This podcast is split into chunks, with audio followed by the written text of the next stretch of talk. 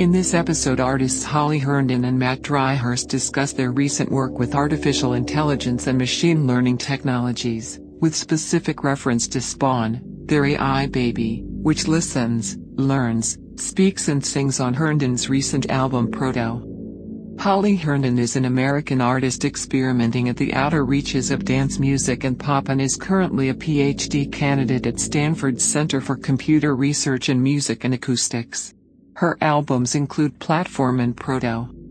Matt Dryhurst developed the decentralized publishing framework Saga, which enables creators to claim ownership of each space in which their work appears online, and a number of audio plays that derive their narrative from the personal information of listeners. He lectures on issues of music, technology, and ideology at NYU, and advises the blockchain-based platform cooperative Resonate.is. This conversation was hosted by Sean Dockray, a Melbourne-based artist, writer, and programmer whose work explores the politics of technology, artificial intelligence and the algorithmic web, and took place on the 20th of January at Loop Project Space as part of Liquid Architecture's eavesdropping investigation. Okay. Hey. so glad you're here. um, so the um, uh, the the overview for the event says at the very first line that we're going to be talking about artificial intelligence and machine learning technologies, focusing particularly on Spawn.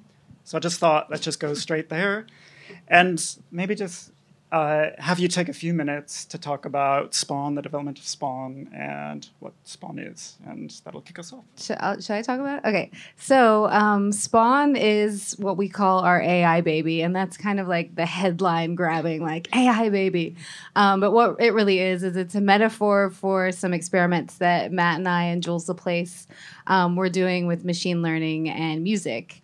Um, and so, I guess three years ago, um, we were given a grant by the German government to celebrate the death anniversary of Beethoven. Um, so 2020 is the 250. They're really glad he's dead.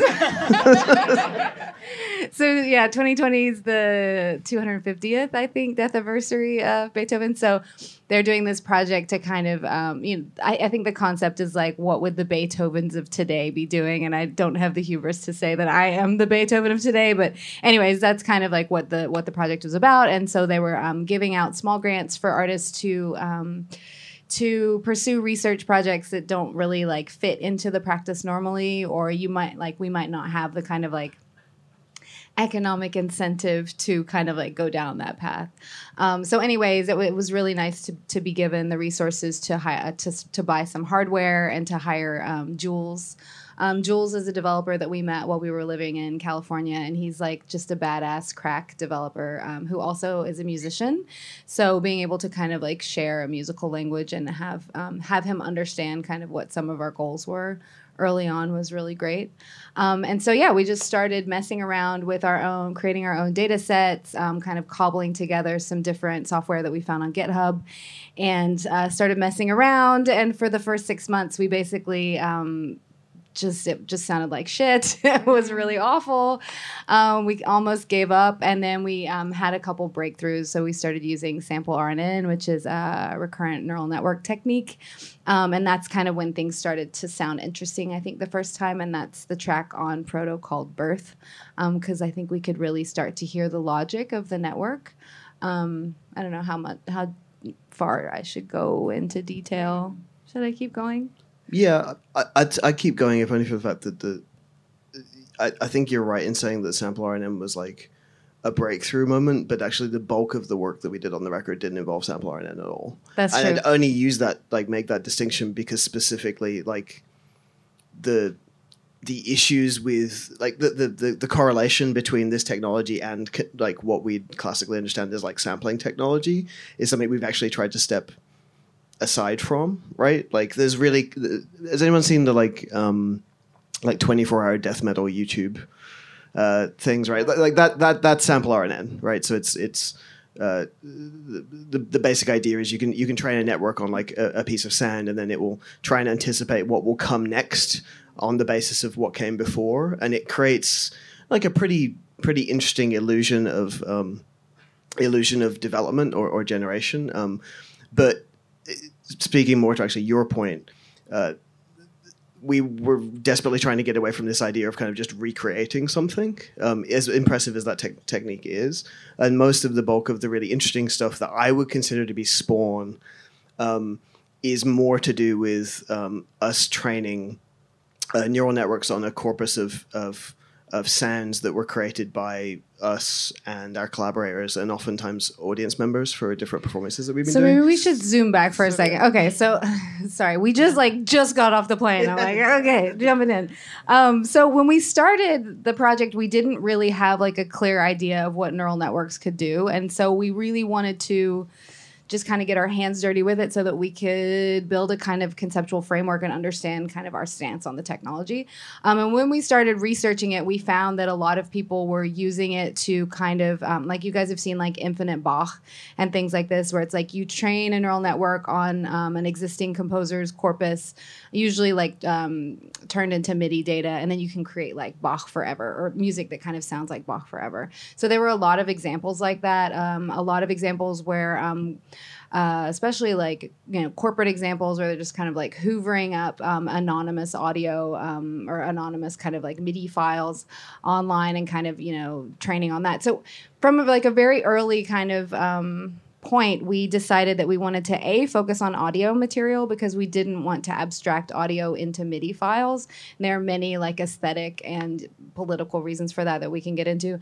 And then the um, the other thing that we wanted to do is we wanted to create our own data sets. We didn't want to use anonymous or um, you know like a lot of universities have kind of like really large data sets that you can use. So those were two like really early kind of constraints that we put on the project. Do you want to explain why we did that? Or? Well, just um, just interject, how long did it take for you to start to get to that realization of wanting to use uh, custom data sets versus like pretty early on pretty early on if only for the fact that, that a lot of like the like pretty much all of the precedents that we could Mm. and most of the the software libraries that were being released were focusing explicitly on on midi right to the extent that when you speak to most developers or most companies when they think about machine learning and music they think about ingesting midi and spitting out midi Mm. the vast majority like that's a, a common a common and that goes back to the the 80s right Which is why music from a very specific period of time uh, is often used in exa- as an example for this because it's flattered by the score. So, like, you know, someone like a Beethoven, you know, this is when the score was kind of at its apex, when the score was often even valued above the live performance.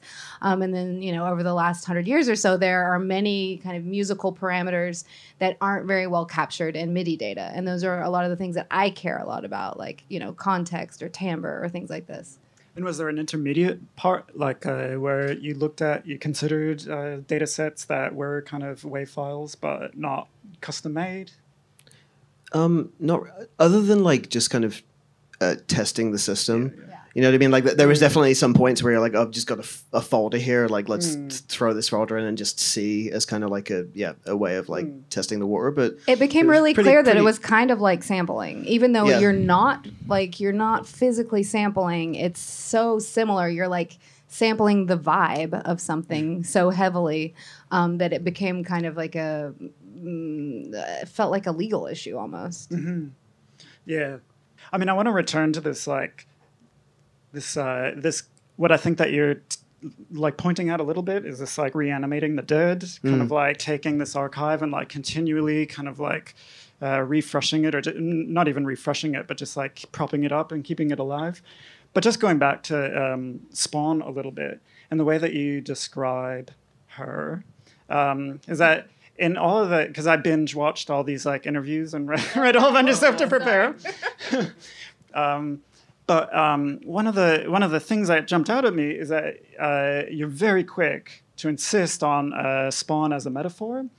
Uh, and I guess I'm just interested in in that, in that like uh, this this um, this need to assert that Spawn is a metaphor, and not the, the thing itself. You know. Um, Well, I'm I'm like I'm a I'm a little bit kind of allergic to like some of the kitsch around AI narratives, and I'm a, I was a little bit worried by using the baby metaphor that people would think that we actually were like having this baby and you know what I mean? Like there there's uh, yeah, with like all of the kind of fembots and stuff that we see in culture. I didn't want to perpetuate that further. So that's why I was trying to be clear about that.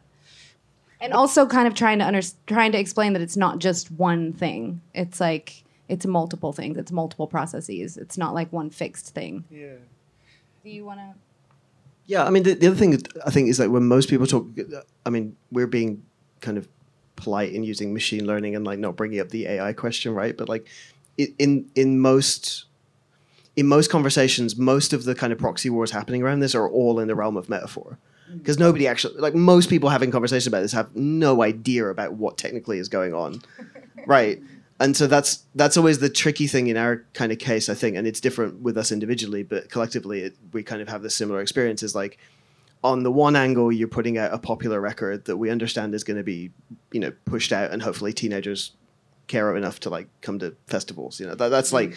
that thing that like pays the bills. And then there's this other side, which is your kind of academic facing, where you know, like Holly's writing her PhD thesis on this, so you literally can't bullshit, right? Mm. And like same, there's a credibility issue there where many people who of whom I will not name like are, feel completely free to talk utter mm. shit about AI and basically lie to people. I mean, fraudulent claims around the usage of AI in music. You know what I mean? Like we can't do that because. Mm. You specifically can't do that because you're thesis advisor at Stanford. But I also they we know don't what want to do that. I mean, that's No, also but I know- not, I know, but it- interesting. like that. Yeah, yeah, I'm not saying we would do it if we could get away with it, but I'm just, but I'm, but I'm just saying it's like, but it, but it, but we certainly can't do it, you know. And so and so the metaphor is like the one way that you can kind of, you know, and the metaphor was like deliberated over a long period of time to be like this is something that like we can stand behind and, and has dual purpose in the sense that you can talk to someone who knows what they're talking about and be like, no, this is about you know supervised learning training sets, which happens to you know work quite well with the baby metaphor, and for the average person who's not really going to care too much about the weeds, we're not putting out some like Terminator, you know, 20th century kitsch bullshit, right? Like That's, that, that's also why we haven't created like an animated Spawn who's Yeah, like yeah. this like towering baby like making music. You know, like although that probably like would have gone yeah. viral. Or There's going to be. I many mean, of those this year, I promise you. Not from us, but yeah. Well, can you talk a little bit about then why you've given Spawn a gender? Like why this has come yeah this has come up a lot. I mean i think well the first reason the reason is the first trainings that i was doing with spawn um, were with my voice. So then the first kind of utterances i heard from spawn were my voice and i identify as she and so i heard myself reflected back to myself. And you know some people have had issue with this because of the history of um, female digital assistants um, being treated poorly and then that translating into the real world like into the kind of like human world treating female assistants poorly. Um, and I, I think that that's a real issue but i'm also you know part of this project is about trying to create a kind of a counter narrative um, and, a, and, and another vision for this. And so i don't feel like i have to be kind of shackled by that necessarily. So for me i just saw myself reflected. Actually, th- that's it. I mean, I, I think, I think you you're right, and you believe what you're saying is right. but no, but I think it's older than that actually, because we haven't told this before, but I think we actually can say this now. The original, like the, sorry, I'm, I'm not going off script. Um, yeah well, I am he, going he off is going off script no, no, no. So the first time, even before the B. Beethoven grant, we were approached, incidentally, by Blade Runner because they were remaking the film. wait you think that's why Yes, no, I'll finish it. The, yeah, no, we were we were approached by Blade Runner because they're making the film, and then of course, like we weren't asked to do the score or anything like interesting, like. But, but like they they were doing all this stuff around the film, and they wanted to commission art projects, and we worked for like two months. You remember this? We worked for like two months on like a pitch, and the whole pitch was, oh, okay, so it's it's not part of the Blade Runner film, but it's like something that goes alongside. I'm like, oh, what would be really cool is if we did like fan fiction, like counterfactual fan fiction from the Blade Runner story. Because if you go back to Blade Runner, you know, like when you watch that film back, there's all these holes. Like it's not that well, like what's the word? Like developed a script. It like looks incredible, but it's like quite basic actually what happens. So there's all these holes in the narrative. And we came up with the story that was like, actually, no, the guy who created the intelligence. it was the pre-story Yeah, we d- exactly Like the prequel to Blade Runner we wrote. Exactly. And we're like, no, actually, what happened was the guy was uh, the guy who came up with this uh, was in a research university with his wife, and his wife wanted to take this technology and allow for it to thrive on a separate par- as a separate parallel civilization.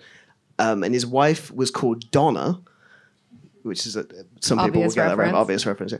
Um, and the child was going to be called Spawn.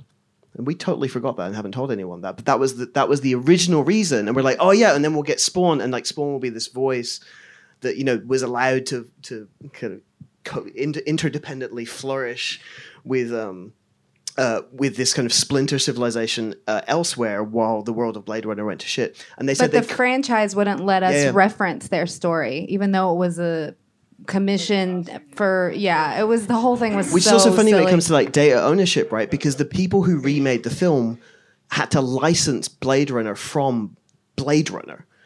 So Blade Runner, whatever the movie was, they needed to ask permission from the original license holders of Blade Runner. to also make that thinking film. about like artistic necrophilia, which you brought up. I mean, Yeah, we'll, yeah, we'll get into that later, but the all of the kind of like jukebox scenes and all that. Yeah, yeah, totally, absolutely. It was like these weird, like Frank Sinatra songs with like the Sony logo, like in the. Cl- I don't know who saw that film, the the remake of Blade Runner, but. The, but yeah, anyway, th- but that was actually the genesis, and, and so the idea was there would be a more, you know, a, a, a, a female uh, uh, splinter civilization done in the form of uh, fan fiction, and then it and it wasn't, yeah, and they didn't like it, so it never happened.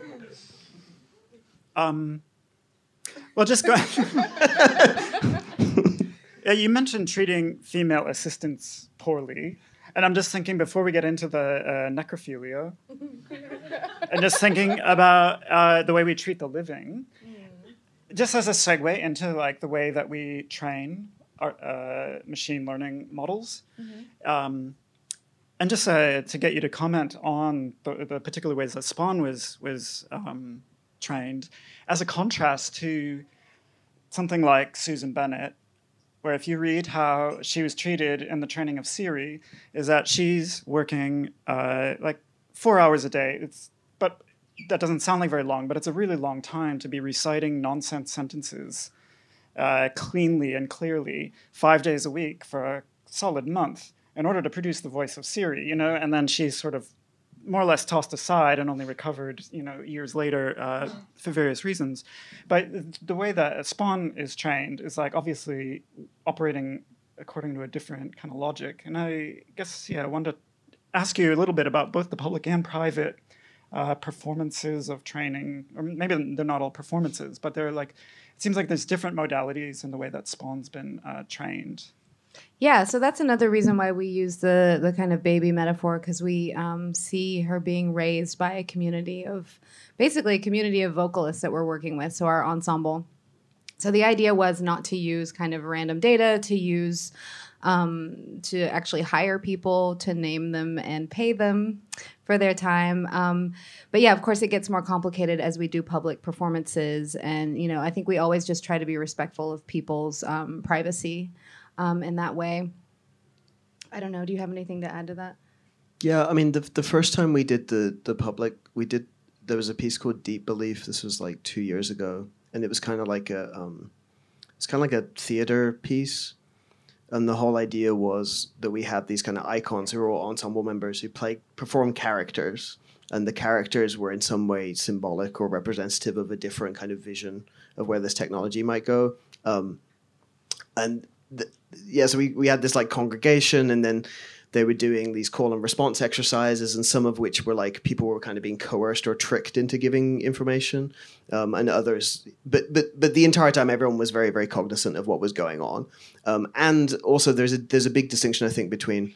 Um, recording the individual voice of somebody that you can, you know, that you can identify, and recording like the abstract voices of thousands of people. That that's like different in ways that you know uh, aren't disinteresting, but like, but yeah. But in terms of but in terms of anyone who like we actually sat down and said, you know, we want your voice uh, to participate in this record, they're credited and, and were paid for their time. That was the that's also kind of like the stoner thought that, that that was like this aha moment is like as soon as something becomes captured in, in whatever medium like photo video whatever it becomes machine legible it can become part of a training corpus that can then create something out uh, from its logic. And that seems like something really obvious but once you kind of come to that conclusion it's like oh my god everything like my voice could be modeled from this talk even like if somebody was recording it and then there then you start to get paranoid you know and then you start to kind of you go down the wormhole of like well what does it mean to have a voice? What is what is vocal sovereignty? Like you know voice is also kind of a communal thing like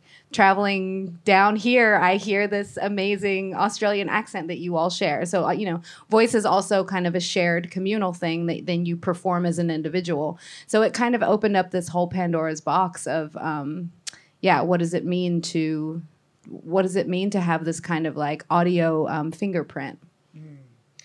Yeah, I mean, you bring up a kind of fear, which is like quickly being realized, which is which is yeah, that your voice can be synthesized from you know I think it's as little as five seconds of um, of audio. Um, there are like you know scientific demonstrations that through transfer learning, in a few seconds of audio, yeah, you can you can pretty much trick someone over the phone.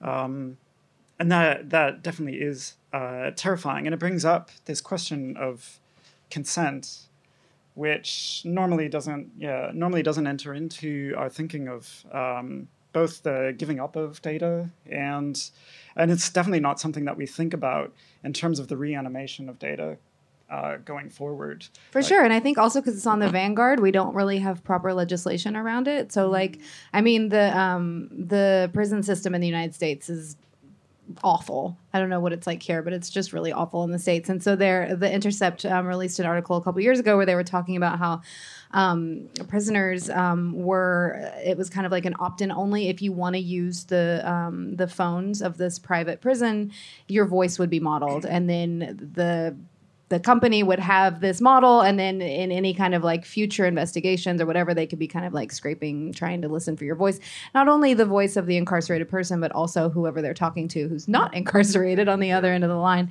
so things like that i think are just because it's like it's hap- it's all happening in real time that we don't sometimes the laws like don't catch up in time or Leslie, you, you can you can clearly imagine like future employers like acquiring that data set, right?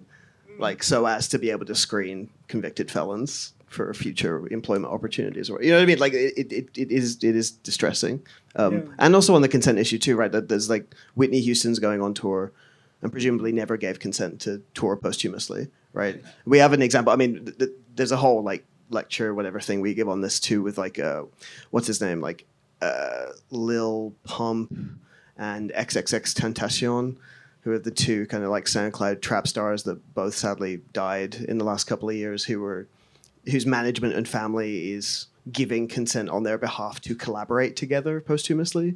So there's songs out there with you know those two collaborating together, even though they didn't like each other when they were alive. Um, yeah, and it's like that stuff's like that. It's done.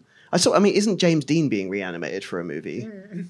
Yeah, I mean, it's, it's kind of, but it's just, it's over. It's like, it's, I mean- it's not even like bleeding edge. It's just like this. We, yeah, it's this done. is something like so the reason why i keep using the word necrophilia artistic necrophilia is because miles davis this is a term that he used um, criticizing sampling when kind of hip-hop culture started he's like oh this is artistic necrophilia you should each generation should create a new sound that reflects their their kind of like current conditions and arguably hip-hop did exactly that um, so i think that was maybe a little bit short-sighted but it's also quite prophetic when you look at these kind of like tupac hologram shows or the kind of like whitney tour or um, so anyways what i think a lot of these kind of like voice modeling or a lot of the kind of like vibe stealing that you can do through machine learning is it does kind of make us question what we do with our kind of shared archive.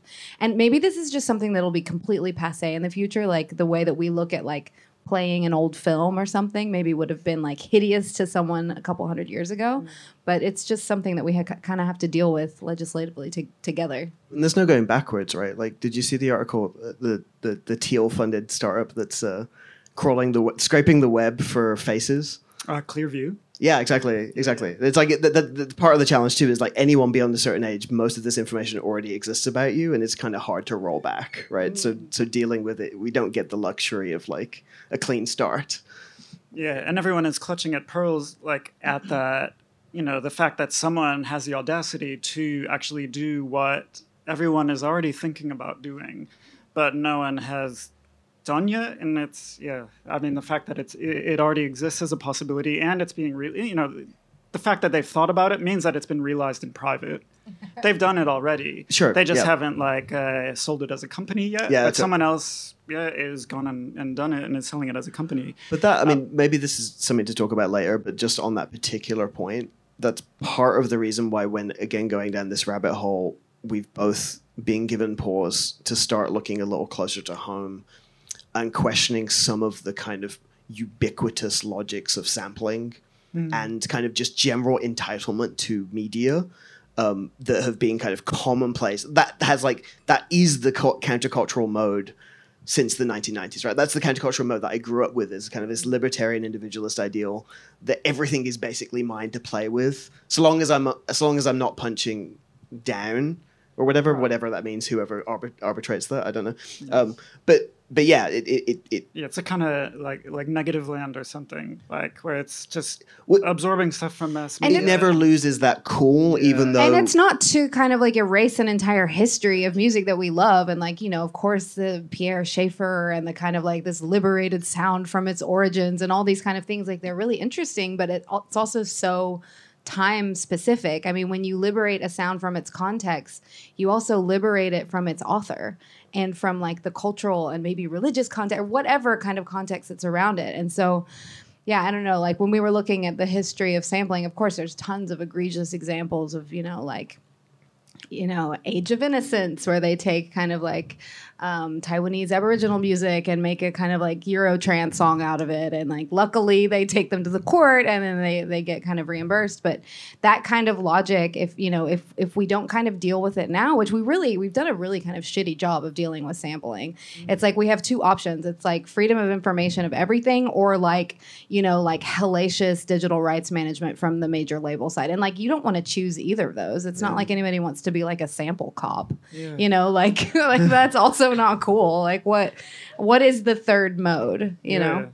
Well, maybe to ask that question more specifically, and just to ask you, Matt, a little bit about Saga, um, Oh, sure. which.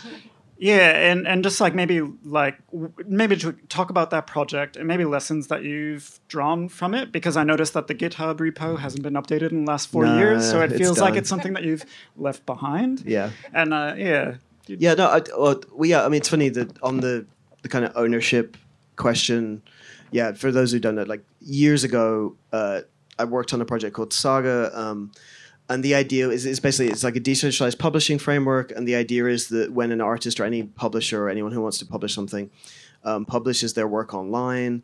Um, it gives you tools to alter it in every discrete location that exists online. So the idea, the classic example would be you post a track to SoundCloud, um, that track disseminates across the web, people embed it or whatever. Um, if you took exception to, say, Mercedes Benz embedding it on their blog for free, um, you have the choice to either take it down everywhere or leave it up. Um, and the idea with Saga was that no, it's kind of like you had little switches. You can say, no, Mercedes, I don't want you to have it, but this kid can have it here. Um, and then on top of that, because that that railroad, so to speak, has been built, you can then publish code on top of that to do more interesting things and say, well, no, actually, my song or my video or my text is free everywhere until 200 people view it in one location, at which point in that location you have to pay money to, to view it.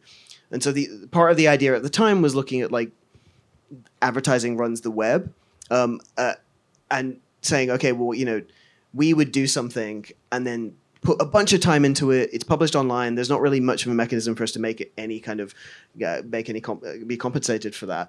And then you find yourself on like an Intel blog, and all of a sudden, you know, they're driving all this traffic to their blog there, and ostensibly using what we did. Um, and there's even more egregious examples. For, you know, like imagine finding your piece of artwork on a white nationalist blog. What would you do in those circumstances? What kind of recourse do you have when it's all just out there? And so Saga was like an early um, uh, like uh, early attempt to just think through some of those issues and say, well, why is it that in the digital realm we've kind of accepted this this kind of this common sense realism idea that like oh once it's out there it's just kind of out there right? Um, and who does that benefit? And so you know saga was and is now a dead project but the but the, but the, the the original idea was saying no why can't i have control over my work in a digital space just as easily as I just as I would do with a, with a piece of physical work that I would choose to put in a room. And when my work is there, why can't I be there with my work, right? So if someone posts a blog post about the work and has an opinion I disagree with or agree with, why can't I communicate with them through the work in that discrete location? Um, and you know, there's long story. There's there's a whole long story why I'm not working on it anymore. Um, but it does tie into this um, this idea, I think, of, of of wanting again not not to create impenetrable DRM, as you said, or like go go back to this time of like wanting to hoard um, information, but but trying to think of like what a middle ground might be, um, and take very seriously the fact that, that ultimately my my position that I'm happy to have an argument with someone about is that freedom of information narratives, while they might while they might sound very seductive, ultimately have helped Google right? Ultimately they, they have led to the creation of large entities who can under the kind of subcultural or countercultural cool of sampling or, or dynamic like move fast break things mm. um, uh, feel at liberty to take whatever they want. And that's the, that's the origin story of google for better or worse right? Is that they they index the web without asking anybody um, and and created that and, and created a new map uh, upon which they could sell services that nobody else could offer, mm-hmm. right? Um, and so that connection between in music or sound communities that you know, and it's difficult because you say we come from. I've enjoyed a lot of sampling music, and I'm really happy that that existed, and so on and so forth. But but that kind of countercultural cool.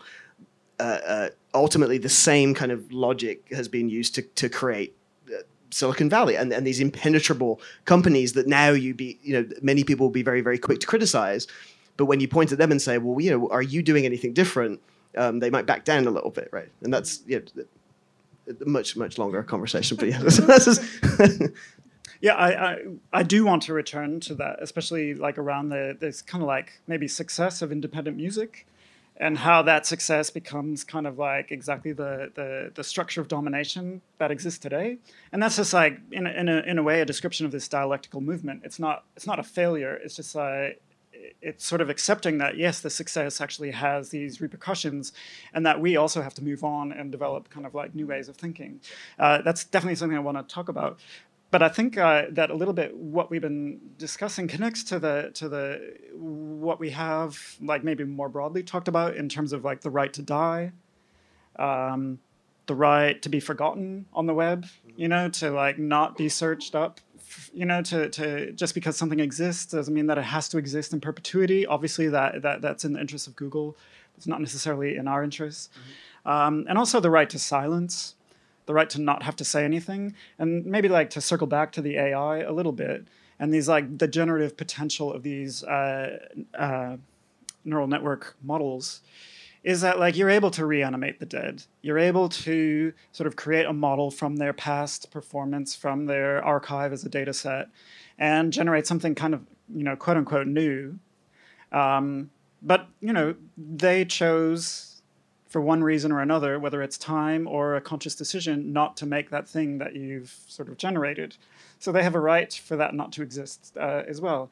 And I think that's like where it's pushing like uh, sampling from one logic, like you know, like where it's like this little tiny piece of property and just like who really does that belong to when it originates in a community. Mm-hmm. It didn't originate just in your like you know genius brain. It originated in a community, so it should go back to the community. Like oh, we can get get behind that maybe.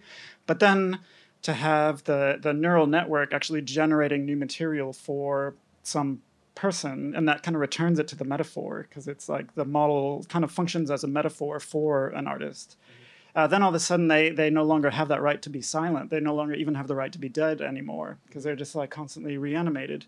Uh, and so that's like all of what you're talking about to me kind of returns to this question of like the the the generative potential of these neural networks and and it's just like music is like one very audible um, or sensible way that we experience this, but then like on an everyday level there's ways that like even after we pass away that our data is going to continue to have some agency you know through some some neural network or another i know i I am coming to a question again, but I was thinking about like like bringing that back to um, these generative models that we see kind of all over the place. And typically, when people work with AI, they're kind of like, "Oh, I generated this like new thing, and it sounds weird. Isn't that really cool?"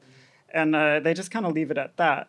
Um, whereas, what I'm quite interested in what you're doing is that like AI becomes a bit of a quasi object. It becomes this kind of like new possible relation between people. Like it's not the end in itself. It becomes like a uh, it becomes a, a, a form of structuring relationships. So it's like the beginning, it's the first step rather than the, the conclusion. And so, in a way, I could ask you either to comment on, on that, like the ways that like working with AI kind of restructures the way that you work with other people, with your collaborators, way that it generates kind of new limitations and affordances.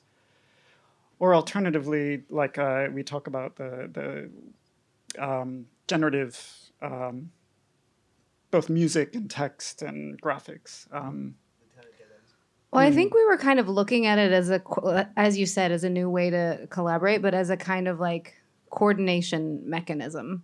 So thinking about it as maybe like the most kind of contemporary um, coordination mechanism that we have right now. And, and I think that's why we created that kind of um, mm, thread between uh, early vocal music, uh, vocal folk music, and um, using the voice with neural networks because thinking about early vocal folk um, as like a technology as a human coordination technology people using kind of like nasal like yeah kind of like uh, singing up in this part of their face to like make the sound travel really far across mountains and to scare predators and all of these kind of things thinking about it as a kind of coordination i guess um, technology. So that's that's how i look at it as, as, a, as a kind of new way you know, I'm always trying to think about how to make the computer a kind of like performance uh, instrument, and Spawn isn't really there yet. It, but I'm, we're kind of trying to get there.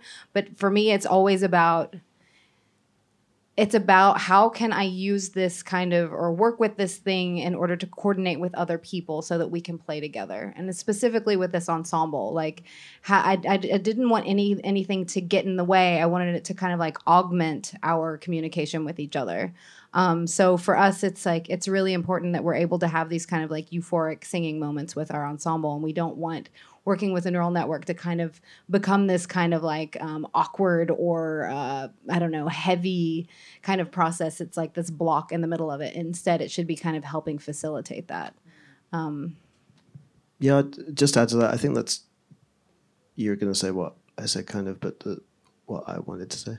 Um, but I think yeah, what's what's funny about these kind of like dead end, kind of like neural net machine learning projects or whatever, the kind of demo art component of them, right, is that like there's a nice I think there is there's something quite poetic in the sense that like from the beginning, actually when we started working on this, the first thing this was before there was an ensemble in place, and we're like, uh, like if this record's gonna mean anything, then the technology has to basically be this ambient thing that's witnessing um, real human activity and what you were saying about with like performance ultimately that is like that kills or slays all of these like most stuff that, that's discussed around kind of uh, machine learning and music like the, the these kind of like really dry demonstrations that ultimately like sh- demonstrate more what they what this technique what, what, we're lacking than than what we've gained right like mm-hmm. amazon did a thing recently where they like did some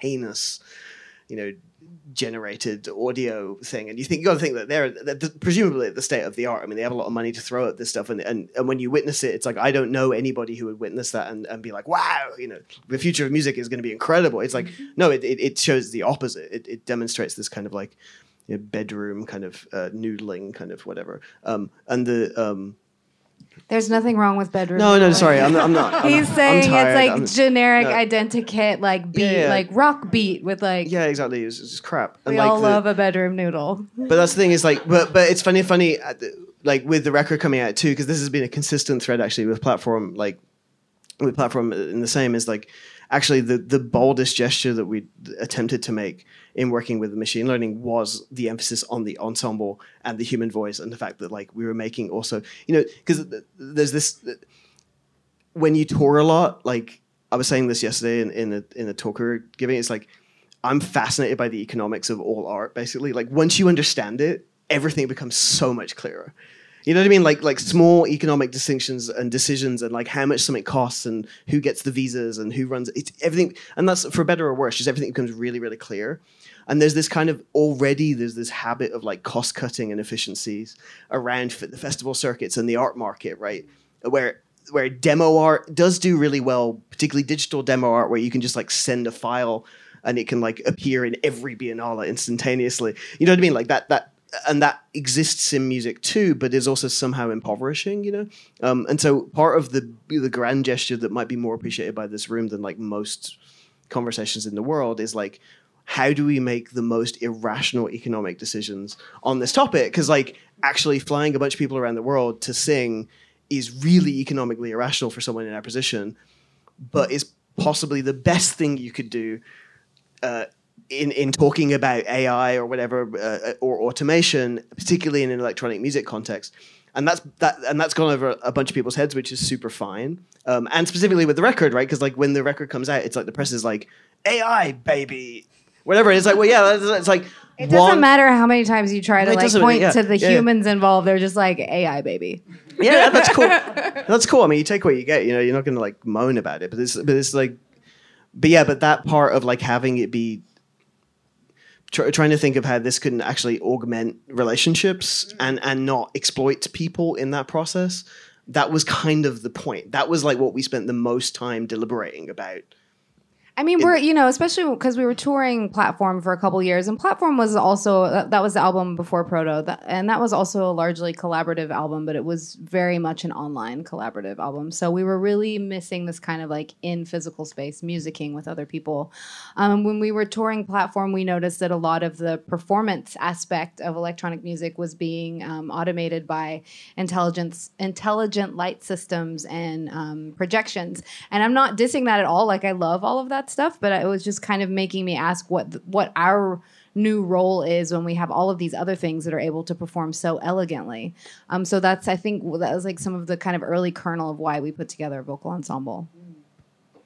I mean, one uh, one way that I've maybe thought about similar things is uh, in observing the way that uh, GPT two, um, which if you don't know, it's a language model. Maybe you've played with it. Like it went around a little while ago, but it's a language model by uh, OpenAI, and um, which is Elon Musk, and then Microsoft also funded it. But it, it kind of like you type in a sentence and it generates the next few sentences, and it's remarkably good. Like it's uh, you read it and you kind of think, oh yeah, like a human maybe could have done that, um, and then you just see people sharing it and copying and pasting it, and uh, everyone doing it, and then you see yourself the way you treat it. You keep hitting generate, generate, generate, and there's this like disposability to every single artifact that's generated. And I, I, I guess I was thinking about like when it all becomes data, which is reanimated through the uh, through these models, that everything becomes incredibly disposable because the yeah the labor doesn't exist anymore. There's no human labor, so then there's no like real cost except an environmental cost through the like running of the servers and the algorithms and stuff.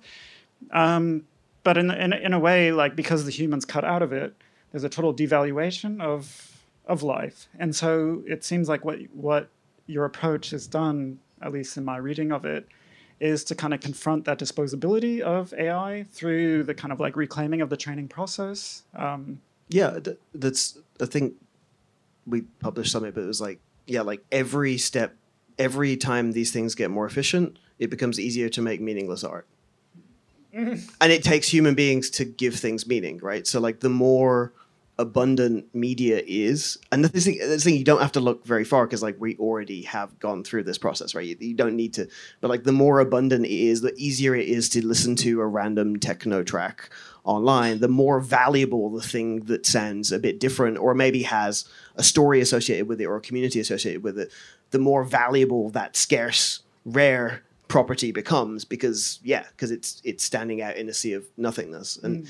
that's the thing is like fetishizing how easy it is to generate you know, fairly competent, meaningless art isn't really that cool unless you are a developer in a research organization whose task has been set to try and render as convincing enough a piece of meaningless art as possible. In which case, you have succeeded, and there's nothing wrong with that. That's an impressive accomplishment, but that's not art that I care about. You know, like why would I care about that? That's But I see. I think the ability to kind of like steal a vibe is becoming no. That's something that I care a lot about. Don't steal my vibe.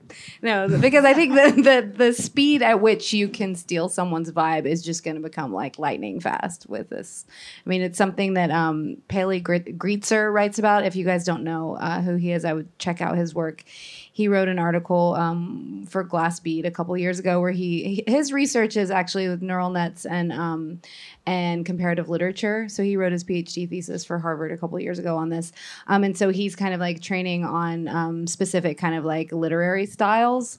Um, so that's kind of his background, but he has this thing called the theory of vibe and and how uh, a neural network can can kind of really efficiently analyze and understand the vibe of something um, without really understanding where that comes from and then be able to kind of uh, reproduce that. And so me being someone who cares about like you know the the bedroom noodler who comes up with like the new thing that you know is like unique to them and that that that noodler to be for to have their vibe just taken like that uh, immediately that's what i kind of get concerned about in this kind of like scary dystopian um could could I use that as like an opportunity to nudge the conversation to discussing mm. things like uh, so we've been talking about like uh, AI and how in the production process, but I'm also thinking about the consumption or distribution process and the the role of AI and maybe even uh, vibe matching and generation and stealing and you know all other kind of stuff with uh, with platforms like Spotify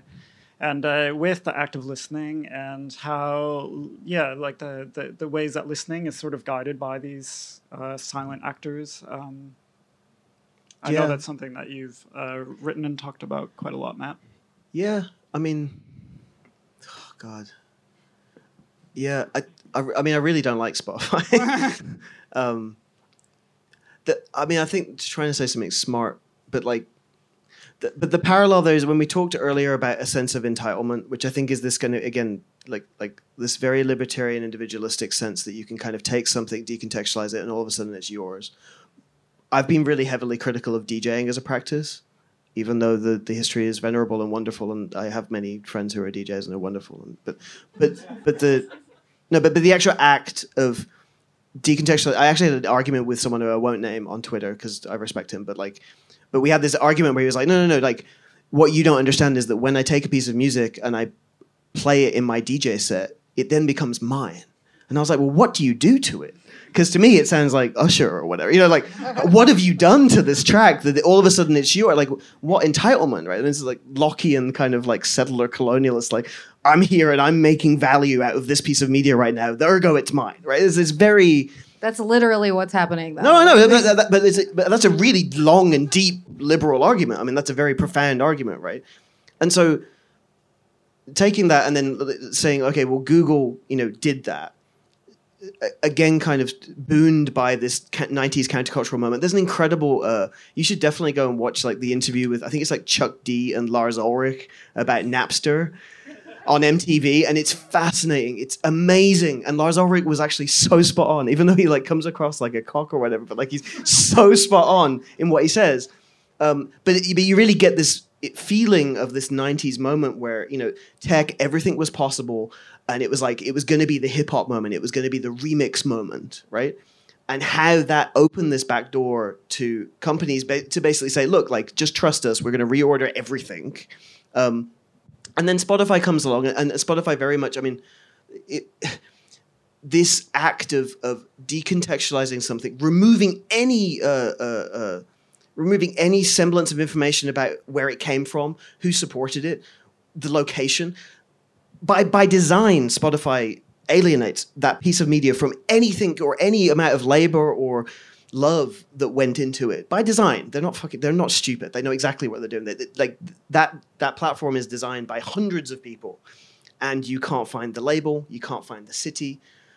Very, you know, as little attempt as possible is made to root or situate that media.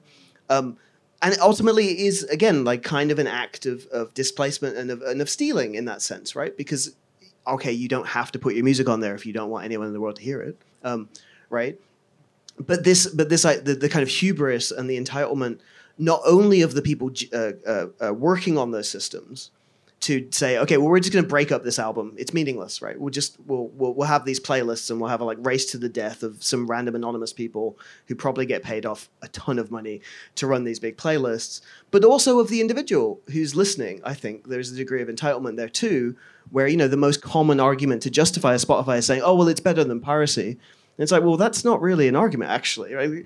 Because there is a degree of individual responsibility there. And again, I don't want to be Lars Ulrich necessarily, or kind of like tell everyone that you need to spend all this money that you can't earn because of the digital economy on albums that don't exist anymore or whatever. But like, but there is a there is a root kind of like original sin there of, of entitlement, and we, we can nerd about this for a long time. But I, I talk a lot about like Tim Berners Lee or uh, Al Gore and this idea of you know literally HTML, the original sin of HTML being kind of an entitled act, right? Of saying I can reference anything online on my special page, and there doesn't need to be back attribution to where that came from, right? That, the, the HTML allowed that possibility. Um, and I think it is very much this kind of 90s, 80s, 70s kind of libertarian Californian um, ideology that, that led to that. And so, yeah, anyway, there's a long way of saying Spotify. Like, um, yeah, sucks. I don't like it. But um, hi, I, I know that for you, giving giving credit to the sort of like web of people who are involved in the generation of an idea for the concept of. I mean, it's something that you talked a lot about with platform. Um, and I think it was quite easy be- because the metaphor or the like language of platform was already about like the, the fact of the platform as something that's kind of like gives visibility, enables others. You know, that's the the the the, the role of the platform is to enable the the behavior of other people for other people to like work on and build on and everything. Um, and then as you move to proto, I think like AI as a kind of um, discursive terrain is a bit more opaque. It's uh, it's a bit more like black magic or something. Um, and I guess what what I'm thinking about, I know that that interest, at least in what I've read, in giving credit and acknowledging the others is something that continues. And you mentioned paying uh, the people who are, you know, giving their voices to Spawn. Um, but in in light of what Matt was just talking about with uh, the kind of like um, algorithmic populism that's driving kind of uh, taste on these platforms and things like that. Um, how do you? I don't know. How do you how do you go about giving credit? Like like, and what does really giving credit mean? Not you specifically, but even what does it mean to give credit now in this context? I mean, it's difficult because I feel like the whole industry is kind of set up for the kind of uh, genius individual, like the lone genius, like meditating on the mountain or something. Like that's what everybody wants. Everybody wants me to be like some like blissed out synth queen who's just like I'm coming up with all the ideas myself. And if I push back against that, then I kind of like I don't know. It's like uh, pulling back the curtain or something, and kind of you lose some of the mystique and it's happened so often that you know I'll have like a really nice interview and I'll talk at length about the people that I work with, and then you read the interview and it's just like me, me, me, me, me, me, me, me, me. Just like, damn, you just cut out all of the, you know. So it's actually hard. Like you have to actively kind of like ask people, can you please print this or can you please like mention people by name? Can you you know post people's websites and things like that? Um, so I think it's. you know, in this kind of like attention economy, we're incentivized to just kind of like push ourselves as uh, as individuals as much as possible. So I think it's just like a constant kind of balancing act, and uh, I guess a bit of a struggle. I mean, I'm also not somebody who feels super comfortable being the center of attention all of the time so it's not like something that i have to like meter myself and be like settle down holly like you're being you know um but uh yeah, I don't know if that answers your question. Yeah. Um, I was also thinking a little bit about a comment because I read the Glass Bead article. This is my favorite thing. I don't know. I like to um, encourage everyone to read it. Uh, but With in that, you, you make you make reference to this. Uh, I mean, you, you kind of talk about what post-capitalist music might might mean, or what it might look like. You might not remember it. It was a I'll- while ago. Let me fill you in. no, what you said. Um, I mean, you actually you you kind of made reference to the what I think is like an ongoing kind of like fantasy of automation, which is if automation, if if we manage to displace enough work to technology, then we're freed up to you know have these make make the, the most interesting decisions or have different relationships with each other like that was sort of like what music in a post-capitalist society might might mean i, I don't know i think um, I mean, I think that's kind of like what we try to do metaphorically on the stage. Um, so it's like, like I was saying before, now that we have all these kind of like intelligent light systems and projectors and everything, what does that free us to do on stage instead of just like stand there? And it means that we can like be joyful together and like hug each other and love each other and enjoy each other and be ultimately be more human together because we have that time and we've been freed up to do that. That's kind of the ideal.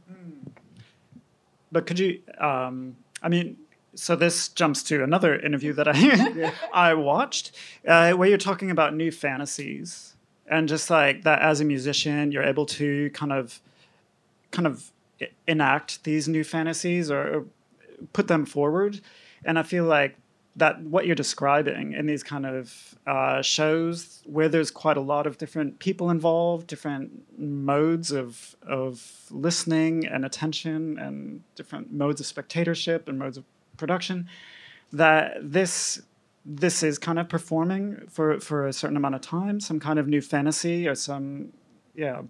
Um, so I was, maybe Well, a lot could- of that came out of kind of like, uh, you know, like post movement, you know, touring a lot of, uh, I guess being part of like an electronic music community. There was a lot of kind of like dystopian fantasy at the time, you know, and like there, there's such a history of that in electronic music. And I, of course, come from that as well. Like a lot of Warp Record stuff, you know, a lot of that stuff's really amazing. But I was kind of like looking for something that was uh, I don't know, like presenting a kind of alternative, like kind of looking at it at like asking almost for like a seat at the table. Like as the kind of music economy was changing so much, I, I was really wanting like the musicians around me to also be making demands for what they want instead of just like this sucks, more like this sucks, but what if we did this or um, and so for me that kind of like started at home like instead of just being unhappy with the situation or kind of like reveling in the kind of like dystopia of it what if i you know it's actually much harder to come up with a kind of vision of what you want. Um, and i felt like this kind of like dystopian approach felt like kind of giving up power to those who were already in power by just kind of like ceding control in a way. Um, so in a way my practice i mean being someone who's like obsessed with um, vocal processing i mean that's from like the the very beginning is a kind of fantasy moment. I mean i'm kind of like transcending the physical limitation of my voice. Like i'm kind of an okay singer you know i'm not like an awesome singer. So it's like from the beginning it was like how can i you know how can i do something that's better than myself or bigger than myself or kind of more fantastical than, than my physical body so that's like the very kind of like origins of the practice i think mm. I'll speak to it a little bit too from maybe a different angle. I I was talking about economics earlier. The one thing that I think is fascinating on the topic, like okay, like a post-capitalist music, right? So like there are blissful existences, right? Like so, for example, if you go to Denmark, I did some teaching in Denmark, and it was pretty blissful, right? Because you have this like kind of weird model society, like quite homogenous but very wealthy. Um, and there's co-ops everywhere, and school's free. And I taught at the school that was free, and it was full of people who like would have fitted in here and would have like known everything you were talking about, and it was wonderful. But it was also kind of like this this mo- like like toy model that like was just infeasible elsewhere, right? And like you run into that occasionally with with full respect the academy, right? Like there's kind of like these beautiful kind of like market adjacent opportunities to create what comes across like a utopian thing. Um, but quite whether that could port over to Dakar, Senegal, or you know, I, I it, it's quite difficult, and and that's like a, a responsibility in the sense that anyone who has the privilege in this, to be able to work on something with no market adjacency really ought, I think, ought to think about. In our situation, it's really quite weird, right? Because like. I mean, Holly has academic entanglements. I kind of ac- have academic entanglements, but n- with no gr- long-term security. You know, it's like I'm like an adjunct professor somewhere.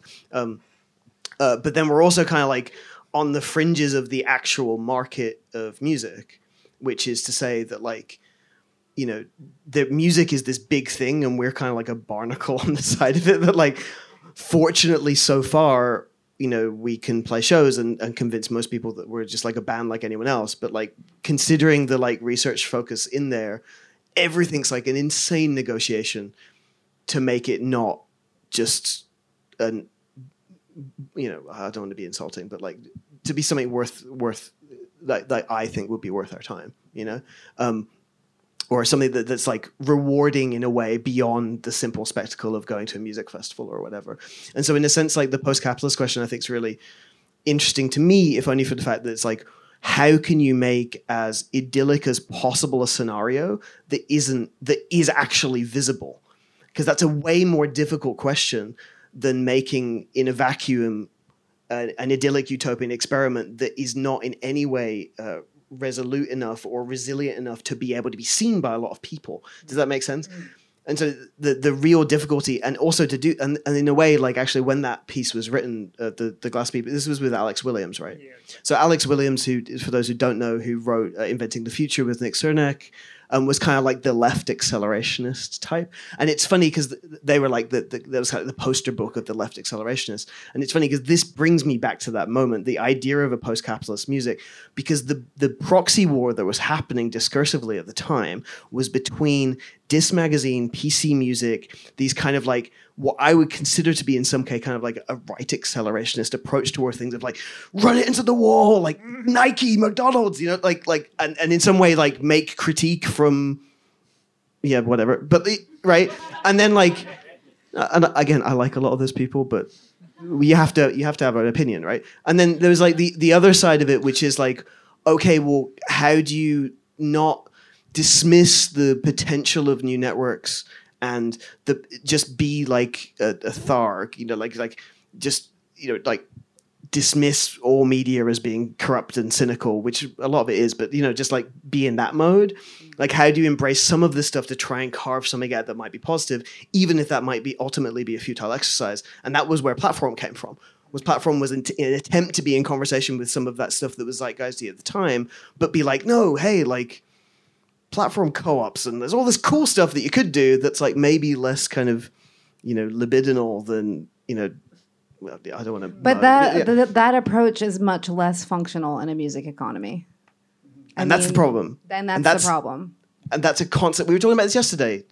Not naming names, but like it's really really difficult there because you're like as you said before when you said I try and credit all these people that I work with, and then when I read the article, it's just about me.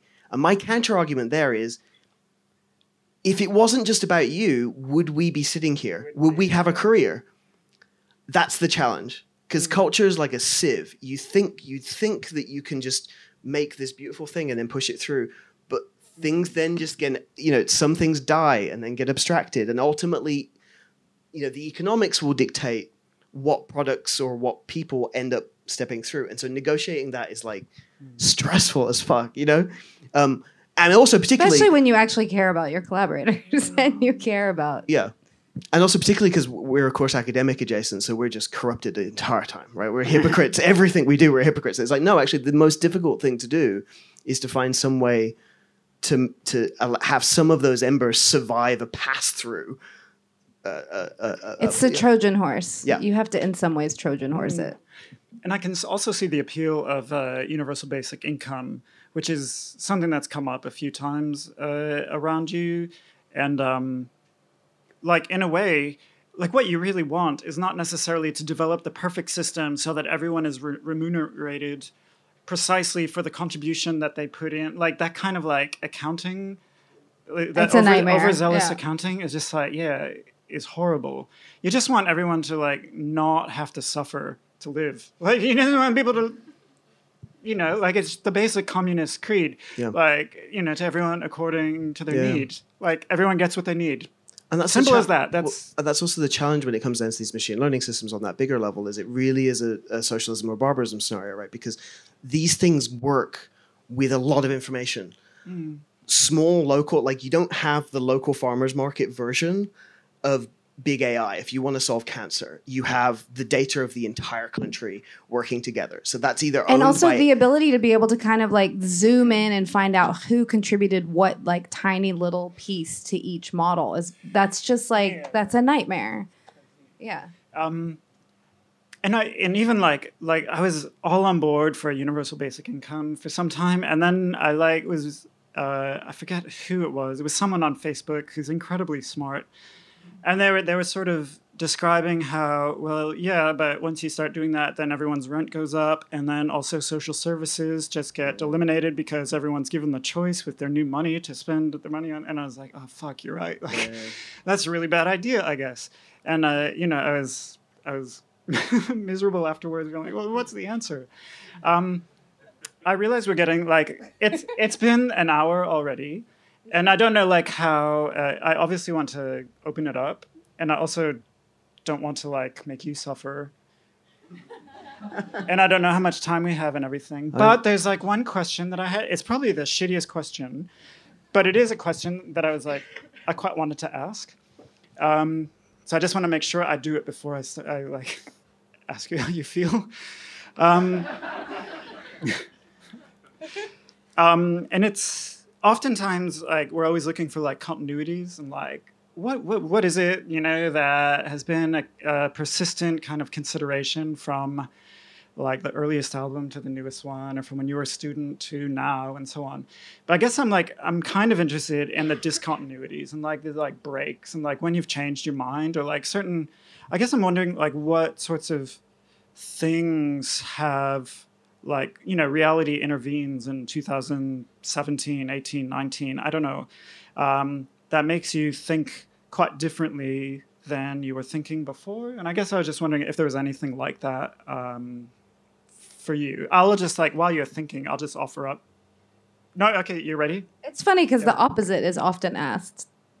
What is the continuity? But the discontinuity is never asked. So that's a, it's an interesting question. um, yeah, i'll just I, I you have one Well, I, I do because I mean, uh, I'll just speak for myself. Like uh, the past couple of years, working on these projects and other things in parallel, I've fallen in love with. I've fallen out of love with all of the subcultural things that got me into this situation in the first place, and that's really trippy, and like quite like.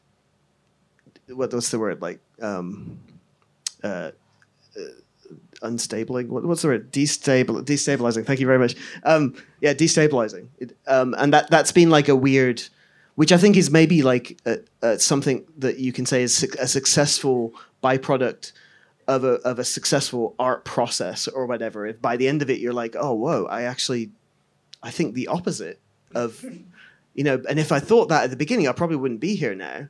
I might be doing something else.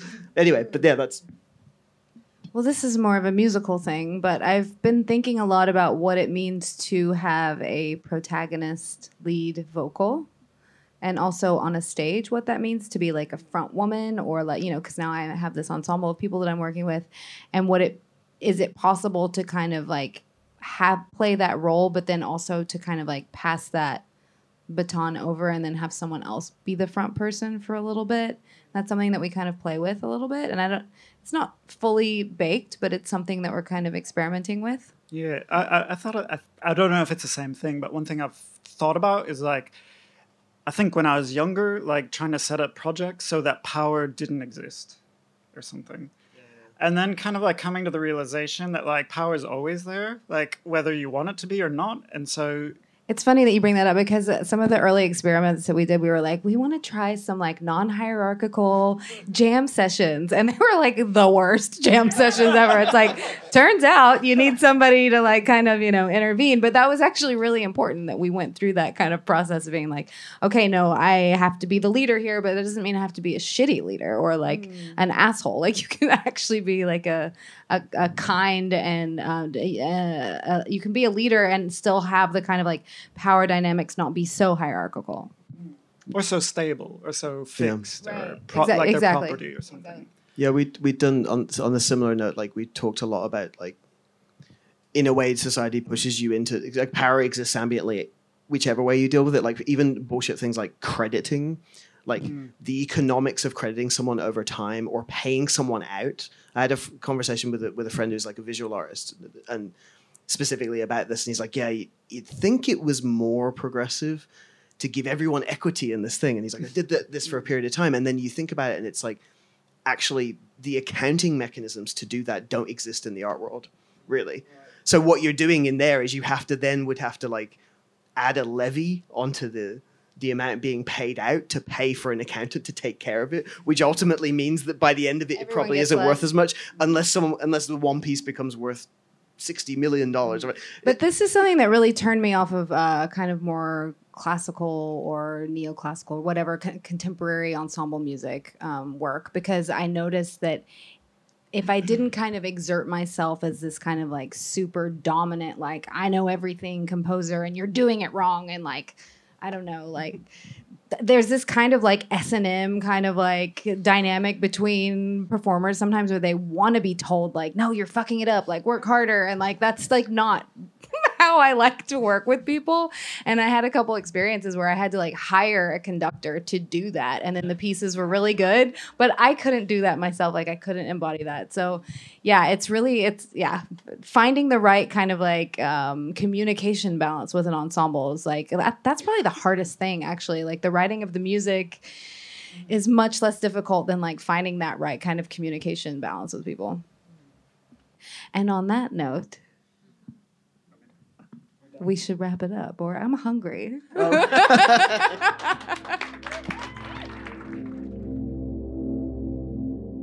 This episode was produced by Mara Schrefager for Liquid Architecture on the land of the Boonwurrung and Woiwurrung people of the Kulin Nation. We acknowledge them as the traditional owners of this land and recognize that sovereignty has never been ceded. We pay our respects to their elders past, present, and emerging. Liquid Architecture is an Australian organization for artists working with sound and listening. To learn more head to liquidarchitecture.org.au.